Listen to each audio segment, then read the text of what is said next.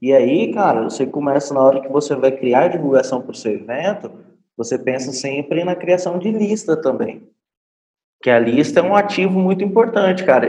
Quando eu tive uma banda chamava Submente. E todo lugar que a gente ia tocar, eu fazia uma campanha de captação, eu fazia um sorteio e chamava a galera pro WhatsApp. A gente chegou a ter, tipo assim, uns 10 grupos de WhatsApp para cada cidade que a gente tocava. A gente ia tocar num pubzinho lá, pô, era 100 pessoas, 200 pessoas, a gente tinha 10 grupos no WhatsApp, dava umas 2.000 pessoas. Pô, velho, a gente mandava um WhatsApp com uma promoção pra turma, voltava a casa. E era batata. E fala aí, como que você não consegue show lota no caso?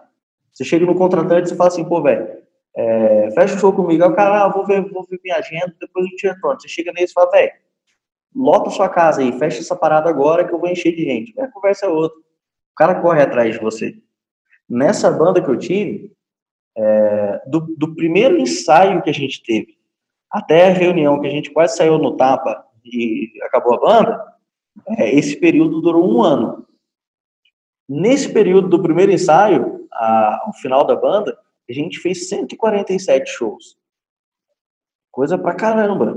Se eu for pensar que tem algumas semanas que a gente passou ensaiando, organizando material, gravando vídeo, fazendo foto, e mais, pô, velho, tinha semana que a gente fazia 5, 6 shows por semana. E, velho, bandinha de pop rock e mequetré, mano, não é grande coisa, não. Só que a gente tinha essas manhas. A gente levava público, fazia casa lotar, tinha umas ações de evento, fazia essa criação de lista, fazia o marketing digital uma da hora. E essa parada do online, cara, se você faz direito, faz que nem gente mesmo, funciona pra caramba, cara.